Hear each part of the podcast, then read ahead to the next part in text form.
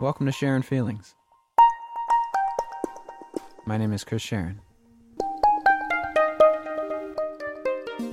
Hey everyone, thanks for tuning in to another episode. Please welcome to the podcast Mr. Michael Taylor Robinson.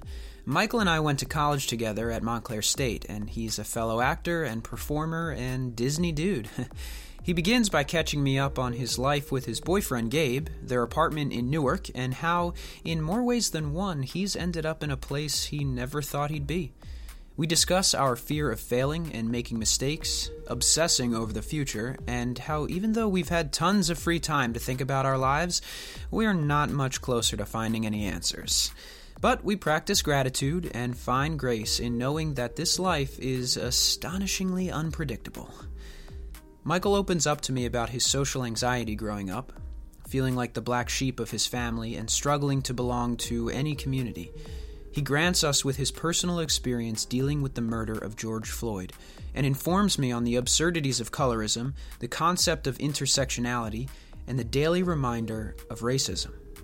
Amidst the cackling laughter and moments of pure honesty, Michael proves, maybe even without realizing it, that we all can find a place to fit in. Enjoy.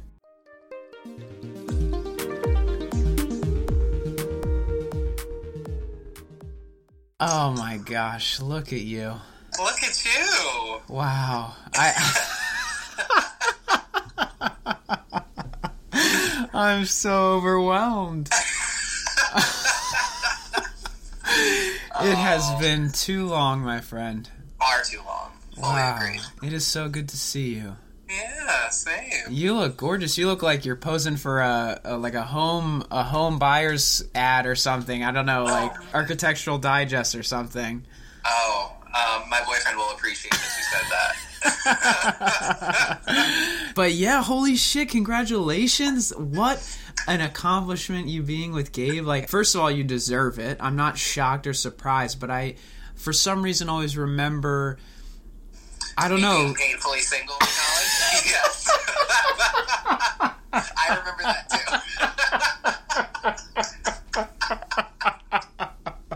and me never stopping complaining about it. Oh my gosh. Oh my gosh.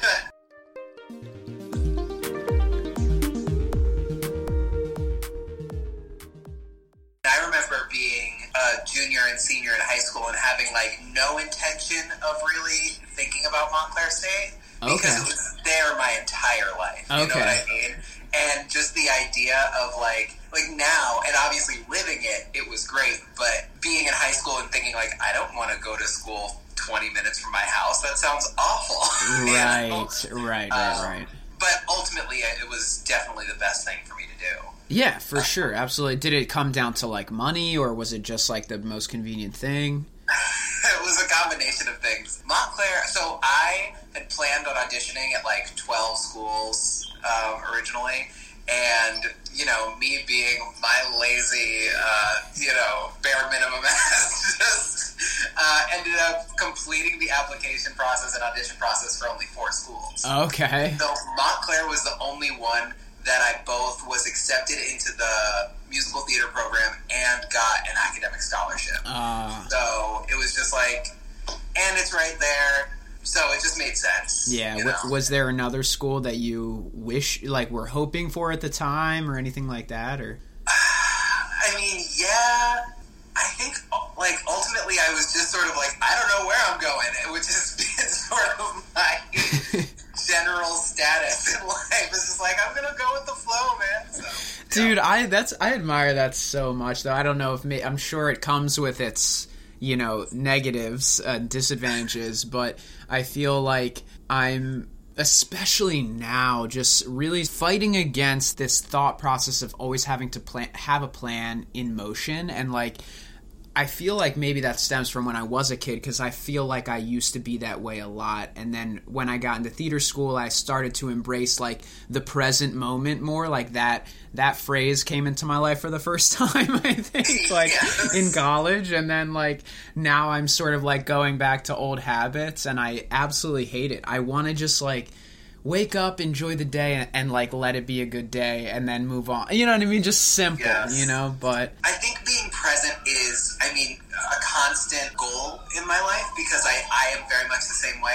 I am constantly either thinking about something stupid I did yesterday or five years ago, or thinking about where I'm going to be five years from now. And very rarely am I actually thinking about like, oh, you know what? It's beautiful outside, and I don't have shit to do today. Like, Yeah. it's great. You know, like I could be appreciating that, but Yes. yeah, I, I constantly want to know like where I'm gonna be ultimately, but really it doesn't matter because once I'm there, I'm gonna be thinking about the next thing. Yes, that is know? that's it, man. I mean, I I think like also I just I haven't accepted the fact that like just like you said, enjoying that it's it's sunny out today. You know, we're supposed to get a snowstorm tomorrow. Let's enjoy the sunshine today. Like Right. letting that be just enough of a day.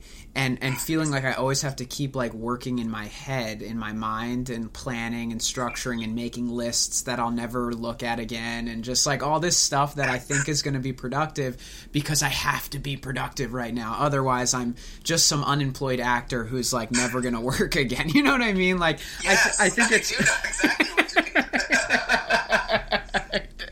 I think it's just like I guess it's human nature, but I'm sure it's just a plague of people in our industry too. Is just this idea of this expectation that like if I don't have anything to show for my time for my work, then I'm not enough. Because you know I, I haven't been on Broadway, I haven't been you know in a major motion picture. You know it's not like I What have doing here? exactly. and it's way too late for us to start again and find a new career. I think. Yeah, I don't know. yeah, missed that boat. Uh, how how have you been with just handling that idea of just sort of having to pivot a little bit in what is going to be almost a year since everything shut If I'm down? being totally honest, not great. But well, you know what? Let me let me rephrase that. I have been thinking about the pivot probably for two to three years. Okay. Like well before the start of the pandemic, I was like, can I really? Is this feasible long term? Can I sustain this working nights, auditioning in the morning kind of thing? Because you know, I think it's all the things we know it to be. It's exhausting. You end up experiencing burnout from working too much and auditioning too much and getting rejected too much. You know, I would say that based on my own metrics, I have experienced like a decent amount of success. Like I'm not I'm not out here everybody knowing who Michael Taylor Robinson is, but I'm living my dreams a little bit. You know, I'm having yes. fun. But it's not enough to provide me stability. And I think for me, that's always something that I've looked at as like, I was raised, I think, to feel that like stability and being able to provide for yourself at all times is really like the ultimate goal. And, you know, in the last couple years, I've started to question is theater, acting, performing, whatever, really the best way for me to do that. And also, I find that with making what is my passion into my career, I've found that I've lost some of the passion for it. And that to me, I don't know which one is worse. I'm kind of, it's a little bit of a toss up for me. But I, I definitely find like I'm going a lot longer stretches without doing any sort of singing or, you know, I was the one who was always on YouTube looking at a different bootleg or some bitch singing Defying Gravity somewhere. You know? so now I'm just like, ah, God, I've seen them all, been there, done that, don't Right. care. you know? Absolutely. Yeah, the the thinking about the pivot for a while, and with the pandemic, at first that seemed like a little bit of a blessing to have a break and be like, okay, I don't have to audition. I don't have to feel bad about not auditioning, and I get to take this time to just work and think about what I want to do, which has not led to any productive decisions. you know, but it's been good. I'm I'm living my dreams. I'm having the time of my life while I'm sitting here thinking. Yeah. Life goes on, man. Yeah, I mean, eh, wow, it's good to um it's good to connect because I just you, sometimes you feel like you're the only one who's struggling in, with that and and it's good you know, it's good to know that I think uh, I think a lot of people are just sort of trying to find their way through all this, and I guess maybe that's just like life. You know what I mean? Like I, I, I guess as we get older, we realize this is just what adults do. You know, they just try to make the best decisions and move forward in the most productive way. But Yeah, man, I, I'm like always looking at two sides of the spectrum. I'm always kind of bitching about the stuff that I haven't done or haven't done this and haven't gone there and I need to do X, Y, and Z or else. And then on the other side of things, like I have so much to be grateful for. And even in the last year, although it's been full of so much shit, has really brought me a lot of opportunities just for my own personal life and growth that like I probably wouldn't have had had everything not just sort of come to a halt and we were forced to like sit with ourselves and be like, okay, let me decide the difference between like what I need and what I want. You know what I mean? And I think like especially even moving back to New York City, which I talk about all the time. I, I can't stop talking about it, and people are probably sick of it. But like, we moved back in September, and it, it's the best decision I ever made. And and Where were you living before that? well, before we were kind of just like so I was working for Disney Cruise Line when the pandemic hit. Okay. And we we finally got off the ship in California and Kristen, my wife, um it, her- Wait, wait. Pause that for a second. Because I was sitting here thinking, I was like, wait, this son of a bitch is married. Congratulations. Thank you, man.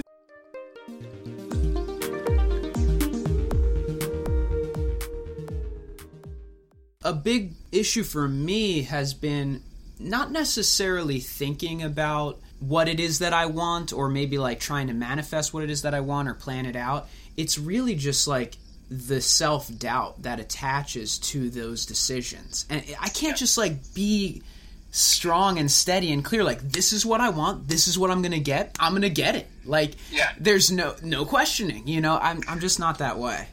Yeah, I am very much in the same boat. For me, it's the self doubt, but it's also just the lack of being able to decide what it is that I want, and which is strange because I- feel like that's a relatively new thing for me. Hmm. When I was in high school, it was so clear in my mind. The first thing that I decided at like 15 or 16 was that I wanted to be an actor. I wanted to pursue musical theater as a career.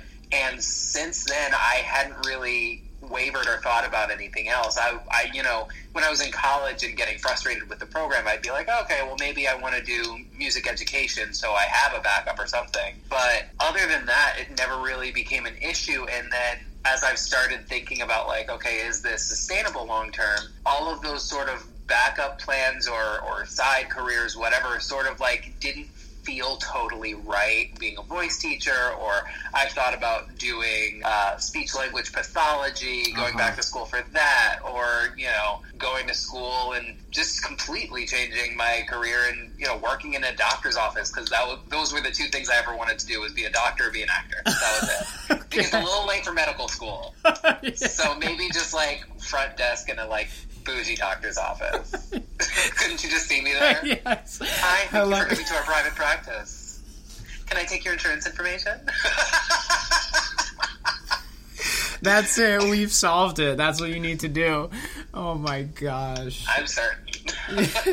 Yeah, is there any sort of fear attached to that? Like in the sense of like I'm only getting older, you know what I mean? Like and Yeah. and time is running out, I guess. I don't know. Absolutely. But also, I think the fear comes from a feeling for me that, like, if theater doesn't work out, that means the choice to study musical theater, the choice to make this my career was a mistake. Not that that's fact, that's an idea I've created in my mind, but that belief means that, okay, I've already made one big mistake. Do I want to take a chance and potentially make another mistake by choosing the wrong career a second time? Oh, You know? Yeah, Um, I think that's where my brain goes. yeah. And so instead of just taking a chance, because we only have one life, so like people are going to make mistakes every day. it is what it is. My brain is like, no, I can't afford to make another one. so I'd rather just stay here. I think maybe that's a part of the sort of societal problem of like you have to have a career and that is what you do for 50 years and then you retire and die. You know what I mean? And Yeah. like so so it's which is totally like what my parents had as well. So it's like it's been all around me all the time. So but I think in truth like we are meant to sort of shift and pivot and, and go in different directions and I think like Actually, that's part of the thing is like this idea that I've also created, and it's not just me, this is a big idea, I think, in our career especially, that if you decide, oh, I'm not going to audition anymore, I'm going to pivot and do something else, that there's no coming back from that. You know what I mean? And to be honest, does it seem highly unlikely that anyone is going to go work a day job for 10 years and then be like, you know what, now's the time I want to get back to auditioning at 6 a.m. in musical theater after I've given up my equity card. I'm going back now. like, no, nobody's doing that. But I could if I wanted to. right, right, right. so, like, the potential is there. yes, yes, absolutely. And I think I'm kind of riding on that a little bit too. Is like maybe I'll take a break. Maybe I ge- am just genuinely burnt out from the process of it all. Yeah. And I think I need to leave the potential up in the air for myself. Like if I was to step away from theater, I'd need to even if I never came back to it, I'd need to convince myself that I could. So that I was understanding that whatever I ended up doing was a choice and not like I fell back onto that and didn't have any other option. Right, right. Like and and You know? and and pivoting in the first place was your choice. It wasn't forced Right. upon you or anything like that. Yeah.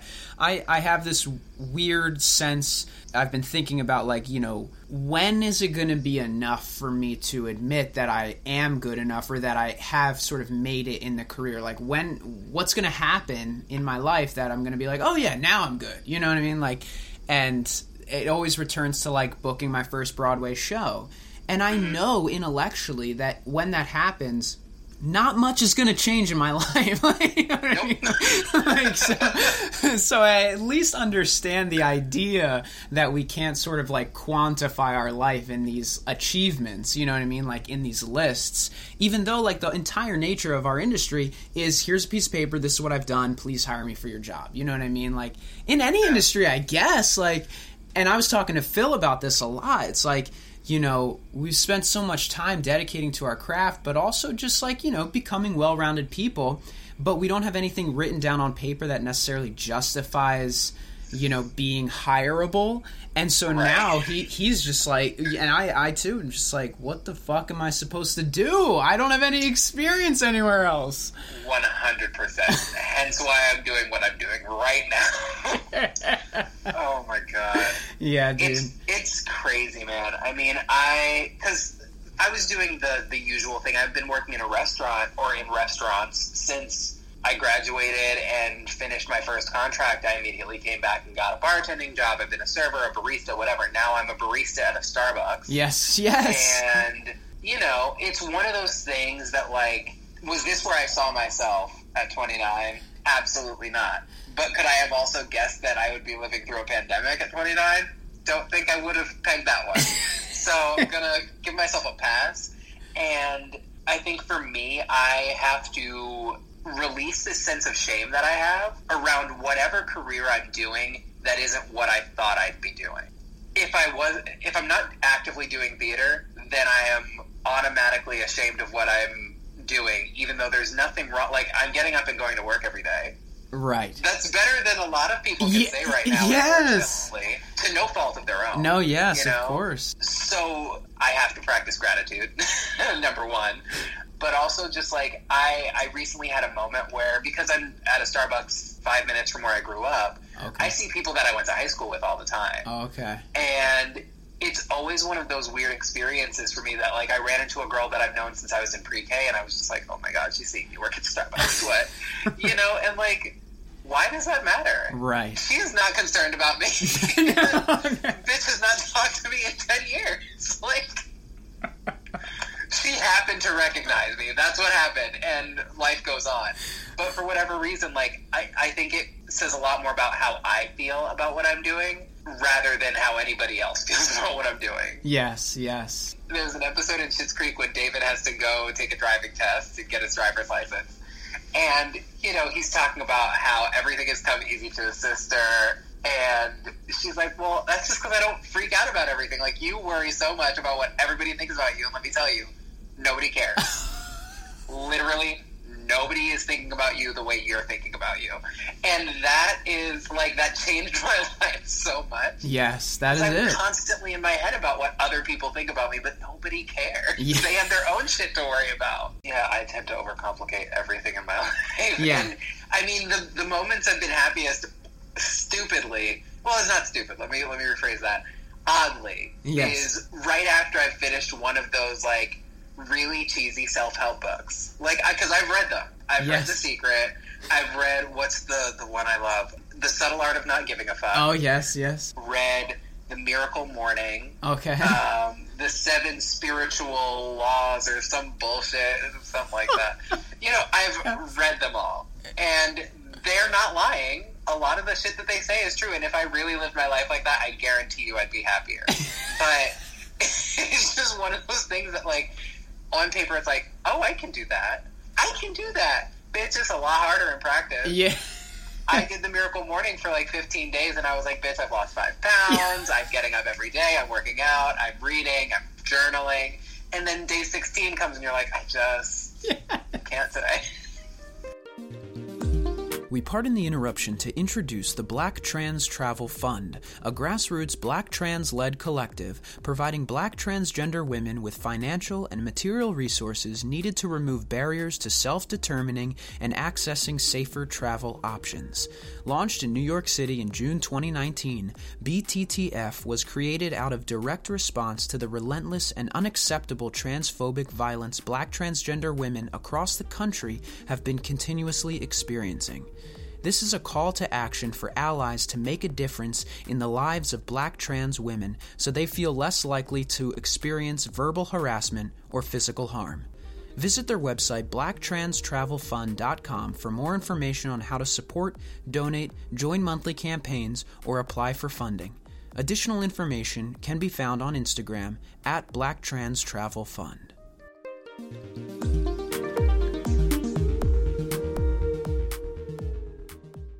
Let's see. I met Gabe. We are a Tinder success story. Wow! Let's go. I love it. yeah, we met uh, June of 2018. Is when we started dating. And so, were you sort of in between things at the time? Yeah, yeah. I was so I had just finished the candlelight processional actually. So I'd gotten back New Year's Eve of 2017, and then once I came back, I started working. I started working at a restaurant that I had been working at before. They closed, moved to a new restaurant, and was just sort of like auditioning and working that year. And that was a weird year for me. That was the year I like really started working on myself just in general because when I came back from Disney on New Year's Eve, I decided that I was not going to drink for a full year. Just Okay, because, yes. Like, I think we've talked about this a little bit. I had just been feeling like since I started college to the end of 2017, I had just like gotten so wrapped up in like partying and always having fun that like I was just going a little bit ham and like was feeling it in my body at that point. Uh-huh. I was like, this, this, is, and I wasn't looking good, you know. This is not not cute anymore. So let's just calm it down. Yeah, that I mean that was great for me. I think just like mental clarity was there, and I also lost 30 pounds by doing next to nothing. So Wow. That was yeah, that was a good year for me. Yeah. and then I met the love of my life. You know. So, wow. So uh, that was sort of midway through that year that you had decided to make that change. Exactly. So met Gabe June of 2018, and we just started dating, and we took things relatively slow. You know, made things official September of that year, and just sort of like have been pretty solid since. That's And incredible. Yeah, it's been it's been wonderful because I, you know, I've been through. This is the longest relationship and, and most serious relationship I've been in, and now I guess we're like two and a half years in. And up until that point, I think my longest relationship was like six months. But in those relationships, I learned so much about myself, and I learned so much about like what I was willing to and not willing to accept in a partner, and also with everything that I was doing for myself that year, I came to a point where I was just like, I'm not going to. I mean, yes, I was on Tinder, so obviously I was actively seeking something out. Sure. Yeah. But but I think like I had been single for so long that I kind of was just like, I'm just not desperate anymore. Like I'm now okay with being single. And the moment you say I'm okay with being single is when somebody comes into your life and you're like, oh, but I guess I don't have to be anymore. You know? um, so yeah, and I think part of that is that that energy attracts people into your life when you're comfortable just with yourself. People want to be around that. I think. Absolutely. Um, at the beginning of the relationship, I think I wanted to take things slowly because, like, I have a tendency of getting like super emotionally attached really quickly, and ultimately that's led to me being hurt. And so, like, I had a guard up for a long time in the beginning of the relationship, and I think ultimately I saw that like Gabe is just a good person. You know what I mean? And I mean, obviously, we're with our partners because we assume they're good people. Right, right. I know Um, what you mean. Yeah. but but he's you know a genuinely kind, wouldn't hurt a fly kind of person, and in seeing that and witnessing like his selfless acts just to people he doesn't know, I was like, okay, this is a person that I can trust to at least not intentionally hurt me. You know sure, what I mean? sure. Yeah. And then on the flip side of things, two years into the relationship when the pandemic started, the thing that I found interesting about this was literally a week before New Jersey's like shutdown happened in March. We were in the car and he's like, So I was wondering, you know, he was living here in, in this apartment, but his roommate was his cousin. And, you know, I'd come over before, but it's a one bedroom. Okay. She was sleeping in the living room, he has the bedroom. And it was just like too complicated for me to like stay over in that kind of space. Sure. But he was like, so my cousin asked like if we were planning on moving in together because she's thinking about moving to the city and she didn't want me to be alone. And you know, I was just wondering if that was something you were interested in. And I was like, I've I've been thinking about moving in with you for months, but I just wasn't going to push you to say that. So Yeah. I was waiting for you. Yeah. And so we're like, okay, awesome. This will probably happen like six months from now, but like I can't wait, so excited. And then boom, New Jersey shuts down. And when I tell you, Chris, like I, the last time I saw him and like gave him a hug was probably like March 17th, like two days after the shutdown. And then the next time I saw him in person and like had physical contact with him was in June. yeah. And like, I don't think I, I like kissed him for four months just because like I was living at home with my parents. He was going to see his parents. And like, there was too much outside contact within our own bubbles for Mhm. us to feel safe and like feel safe for our parents' sake. You know sure. what I mean? Yeah. So that was a nightmare. Um, so I moved in in October, which, thank God.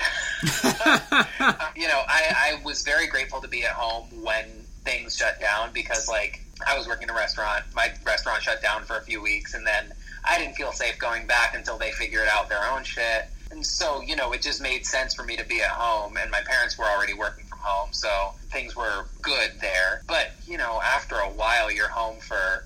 I, I, I was out of work for three months Wow. and seeing the same four walls for three months straight really will drive you insane.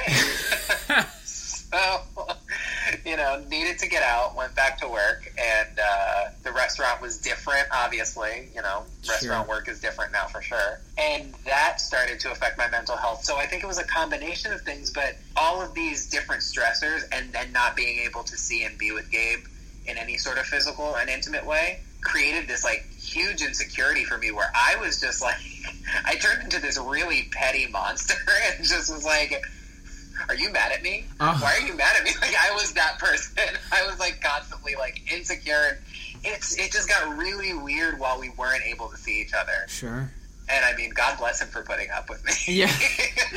That's really all I have to say. I was. I'm showing. Kristen's never watched How I Met Your Mother. I don't know if you've ever seen it or anything, but yes, I have. it's it's just taking me back because I was I used to watch it all the time when I was younger, and it just you know they were sort of talking about how like a relationship is supposed to be easy, and and I heard it for the first time because like I always sort of preach about how relationship is work you know what i mean like people don't understand that like love is just a word and that the real work of partnership and commitment is just that you know it's it's a commitment every day it's hard work but the easy nature of it is when it, it sort of seems like there are, there are other things conspiring for you to be together Yes. The way I look at relationships, I always think back to this really random, like, one off conversation that I had with my dad. He was, like, driving me home from, like, musical rehearsal in high school or something like that. And just, like, as dads do, giving life advice unsolicited, you know? Um, and he was just like, I'm, I'm going to tell you something about relationships. Love is great, but it's not everything.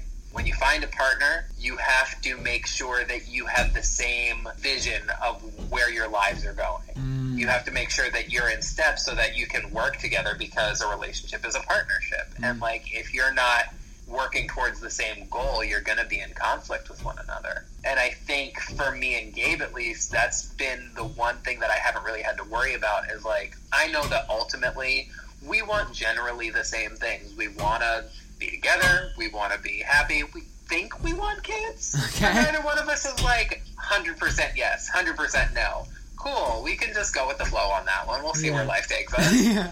you know, but we're just happy. We're both kind of happy to just like, yeah, we're here. We're happy together. No, Yeah. You know, what is there to stress about? Thankfully. Absolutely. So, what does he do for work? So Gabe is an architect, which is why your architectural digest comment is going to. Be Oh, he's yes. Okay. yeah. Um, yeah. So he is an architect. He works at uh, an architecture firm in the city. wow. Um, yeah, New Jersey boy, born and raised in, in Bergen County. okay. and uh, yeah, he's he's an odd duck. His parents, he, I guess, he's what first generation American because his his parents are originally from Spain. Oh, okay. Um, so he's bilingual. Um, don't know why that's important. In case anybody needs a translator, uh, yeah, let me know. He, can do that um, for sure. Oh man, I don't know. He's he's That's a bit of a character. Yeah. He's loud. He's Yeah. louder than I am. Oh, wow, So okay. Something. Yeah. Yeah. so we're in Newark now. I was in Montclair before, but I moved in with him in Newark, and Newark is definitely not the city that I saw myself in. Um, I'm going to be 100% honest about that. I think that comes from a being raised in Montclair my whole life. Sure, sure. Um, I'm not gonna lie, I'm a little bit bougie. That's fine.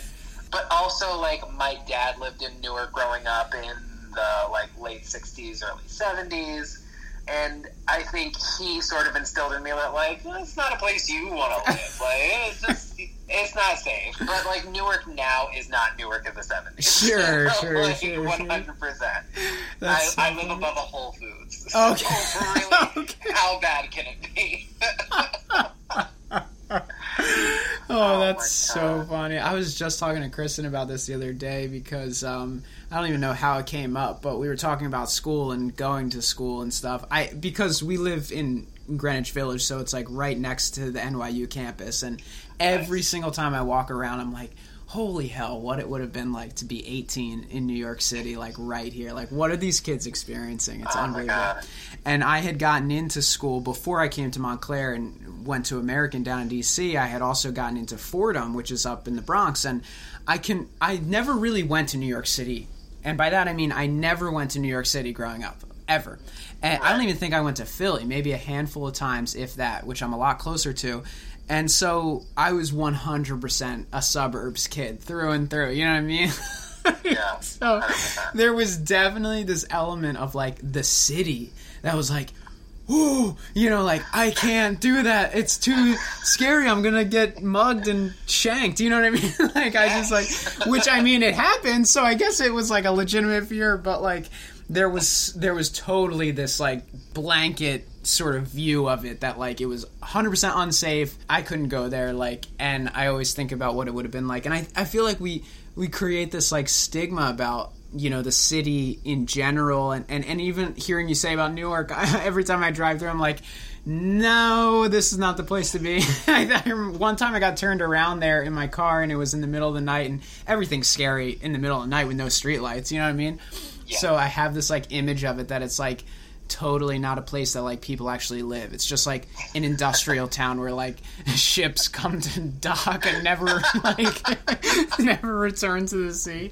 But I am sure that there are tons of beautiful apartment places. like it's obviously it's we've we've Yeah, grown. we got these what thirteen foot ceilings. Oh, okay. Oh, we're, there's an echo in here. I'm living. Good good acoustics. oh, you know I have the time of my life just screaming in here. my neighbors must hate me. Oh my gosh. oh um, lord.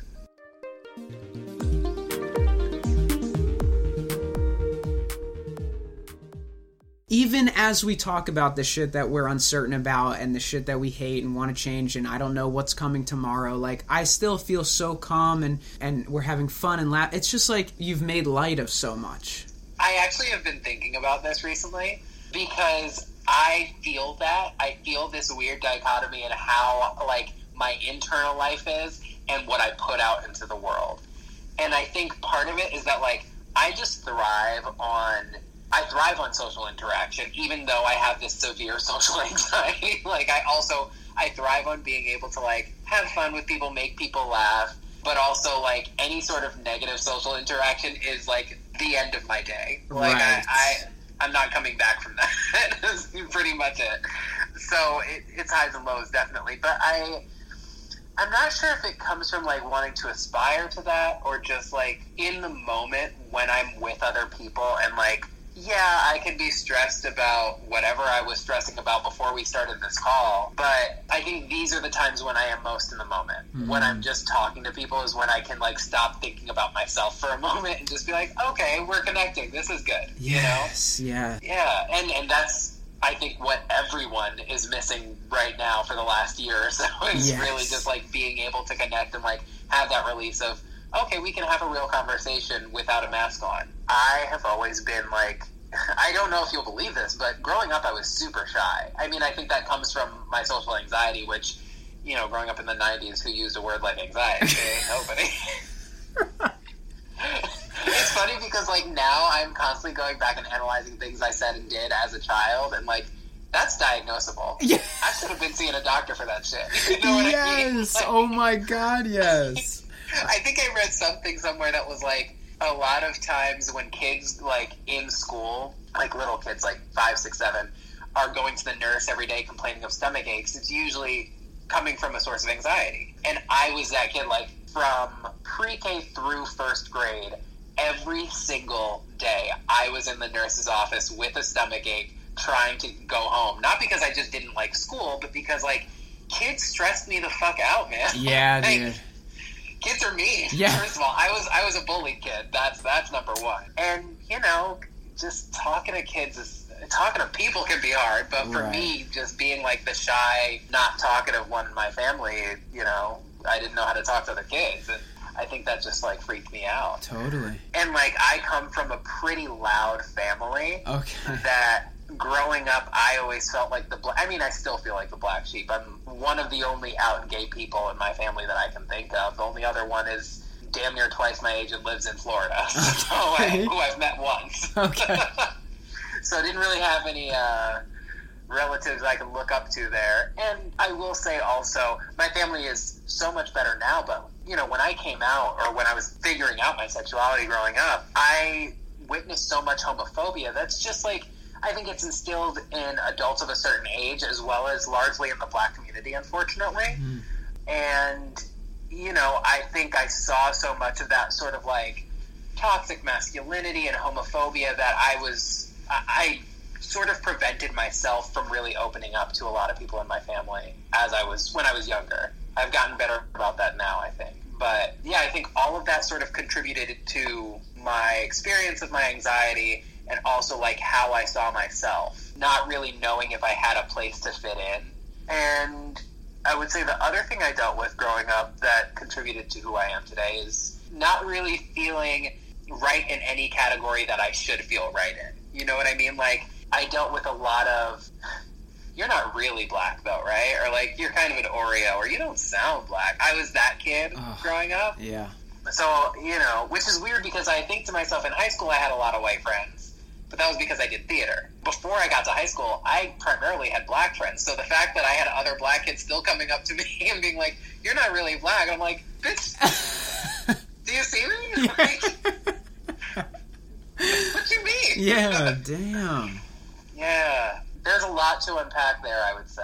Yeah, I mean, um, the little nuances of it that I'm still uncovering, and, and just like the inter racism, like colorism and stuff, and, and just Oh my god, yeah. it's it's it's unbelievable, man. I, I Oh well, let's let's start with the colorism first because that that is one thing to me that is absolutely shocking that we have like racism within our own race. Like to me, it is insane that like it can come out of the most wonderful people's mouths sometimes Sure. and be absolutely shocking. I remember when I worked at the Alhambra Theater in Jacksonville. I met uh, I had a wonderful castmate who I will not name, but I had a wonderful castmate who I I am very close with. I love this person, but they they would be like, you know, I just cannot stand light skinned black girls. They are just so bougie.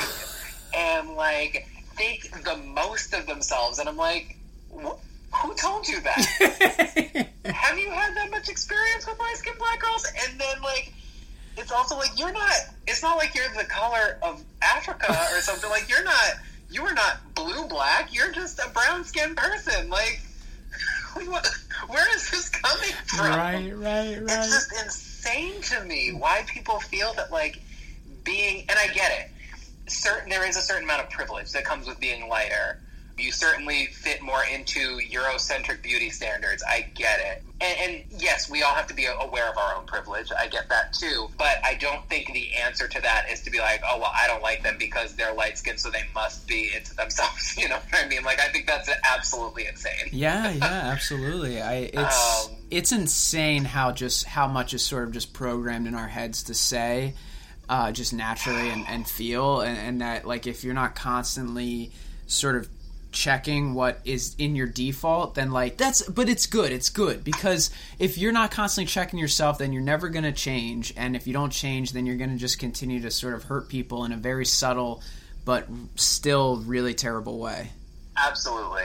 Absolutely. It's the colorism thing is crazy. This last year i mean sometimes i forget that george floyd died less than a year ago. Yeah. like that it has only been a matter of months since that happened. And I remember, I mean, remember as if it was a long time ago, but it, I went through such a state of like, I mean, I was depressed, definitely. I started doing talk therapy for the first time like that month because there was just so much going on as far as like living in a house with my dad. My dad is the type of person who constantly has the news on in the house, like from 6 a.m. to 11 p.m. Okay. And like screaming at the television. I mean, my dad could scream at Donald Trump for the next 10 years and still have more to say. You know what I mean? Like, he cannot get enough of screaming at those kinds of people. Gotcha, gotcha. Um, so when George Floyd happened, oh my God. I mean, and understandably so, my dad was obviously worked up. We all were. I mean, me, my dad, my brother all could have been victims of that same exact situation. And I think knowing that is part of the stress for me, for him, for my brother. But my dad has to verbalize everything. So, like, I'm already experiencing my own sense of, like, I can't believe this is still happening today. And then going on social media and watching people talk about how they can't believe it's happening today. And then going downstairs to my living room and hearing my dad talk about how he can't believe it's still happening today, yeah. you know? Yeah. And it just got to a point where I was like, I can't. And then you know, you're getting the texts from your friends, are you okay? How are you doing? Which to me, like, I understood a lot of people had very conflicting feelings about that, about like, oh, well, I don't want my friends checking in on me now. Like, it's a little late for that. Right. But to me, it's like, if, re- if they're really your friends, they're honestly just checking on you out of being your friend. If it's someone you haven't talked to in five years and they're texting you about it, that's a little weird. Sure, sure. But still, like, even though it was nice, it also did bring it up every time you get one of those texts of how are you holding up. It's like, okay, well, I'm not doing great, but I really don't want to talk about it right now. right, right, right. And then also dealing with being in an interracial relationship and having to have that conversation with my boyfriend. And not that Gabe feels any sort of white guilt, nor do I think he should, but I still think, you know, this kind of situation affects white people differently than I think it affects black people. Obviously, like that's just the nature of the situation. I think for a lot of white people, it's like a, oh my God, is is that really what black people deal with? Like, that's not all black people, but like, wow, there are white people like that still out there in the world? You know, there's this sense of shock, and like, totally. to black people, it's not shocking. It's more just like a brutal sort of reminder of what's out there. It's more of a reminder than a reveal. Totally. If that makes sense. You know yeah. what I mean? I'm sure there are some black people out there who were absolutely shocked by everything that happened, George Floyd, and and everyone else who have had things like that happen. I yeah. just uh, Christian Cooper is another one yes. that to me, like the fact that that happened, I think in the same week, and I don't. I mean. Obviously, they're two very different situations. For whatever reason, the Christian Cooper situation to me really struck a nerve in a very different way. It obviously wasn't anywhere near as violent, but it could have been. Yes. And that to me is the situation that like I see myself more in. And that brings a lot of like fear that you're just a black person literally in the wrong place in the wrong time doing a totally peaceful activity that brings you joy and someone tries to weaponize the people who are supposed to protect you it's just insane to me Yeah. um, intersectionality this idea that like i am male so i experience male privilege but i'm a black male i'm also a gay black male you know so Right. there are all these different aspects of my life that really don't mesh in a lot of ways. You know, being gay in the black community, a lot of times, not always, and it really, what I'll say about this is you find opposite ends of the spectrum. You know what I mean? Like, you have black people in the community who see being gay as like, you're just like me.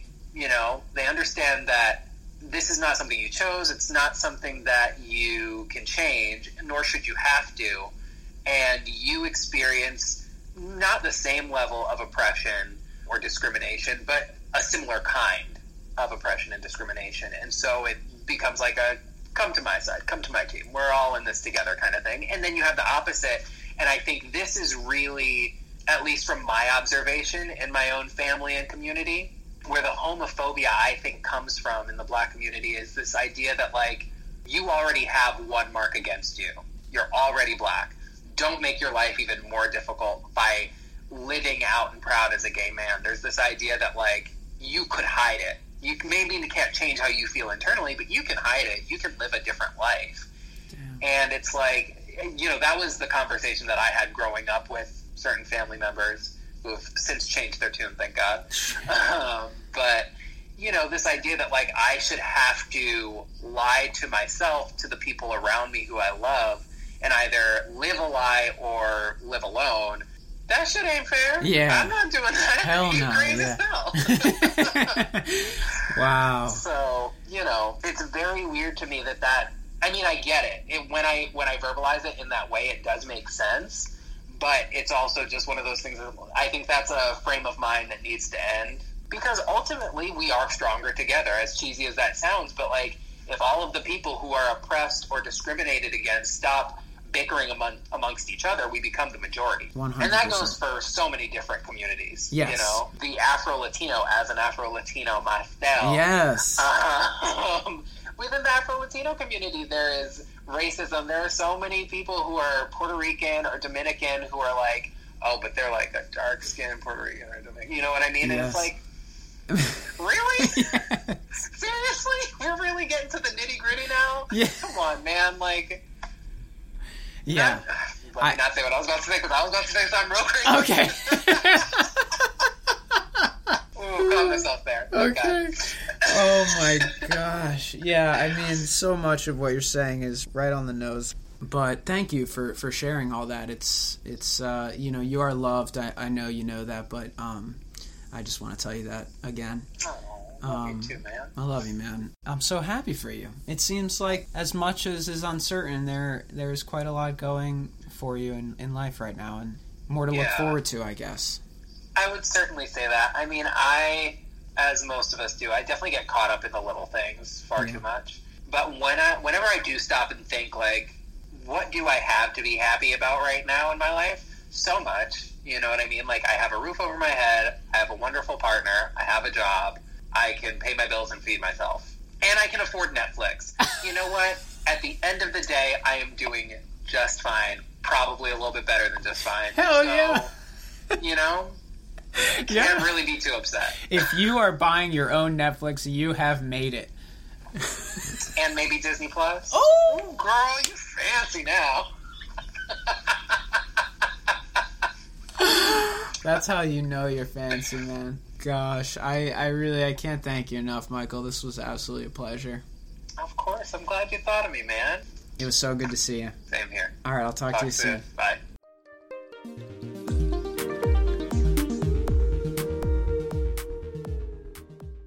What an episode. Before the pandemic, I used to see Michael pretty often at auditions, but of course, life is a bit different now.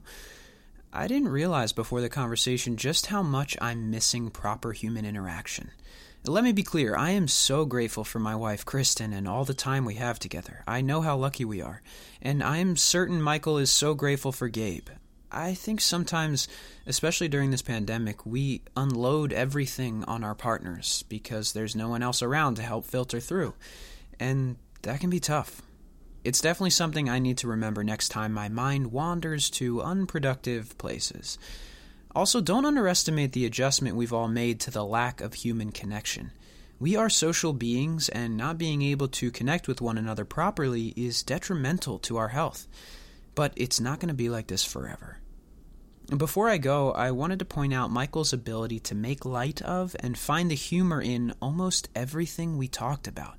We can agree that life is not easy, that we are not where we thought we'd be, we hardly have any answers for where we will be, and we are continuing to deal with negative thoughts that distract us from the present moment.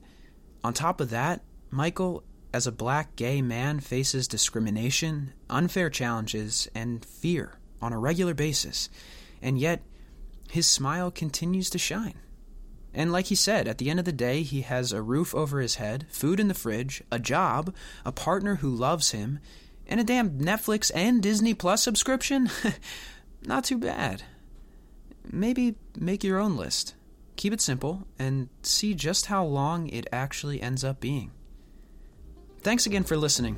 Please make sure to subscribe to the podcast, write comments and reviews, and share with your friends and family. The best place to reach me is on Instagram at Sharon Feelings. Message me anytime.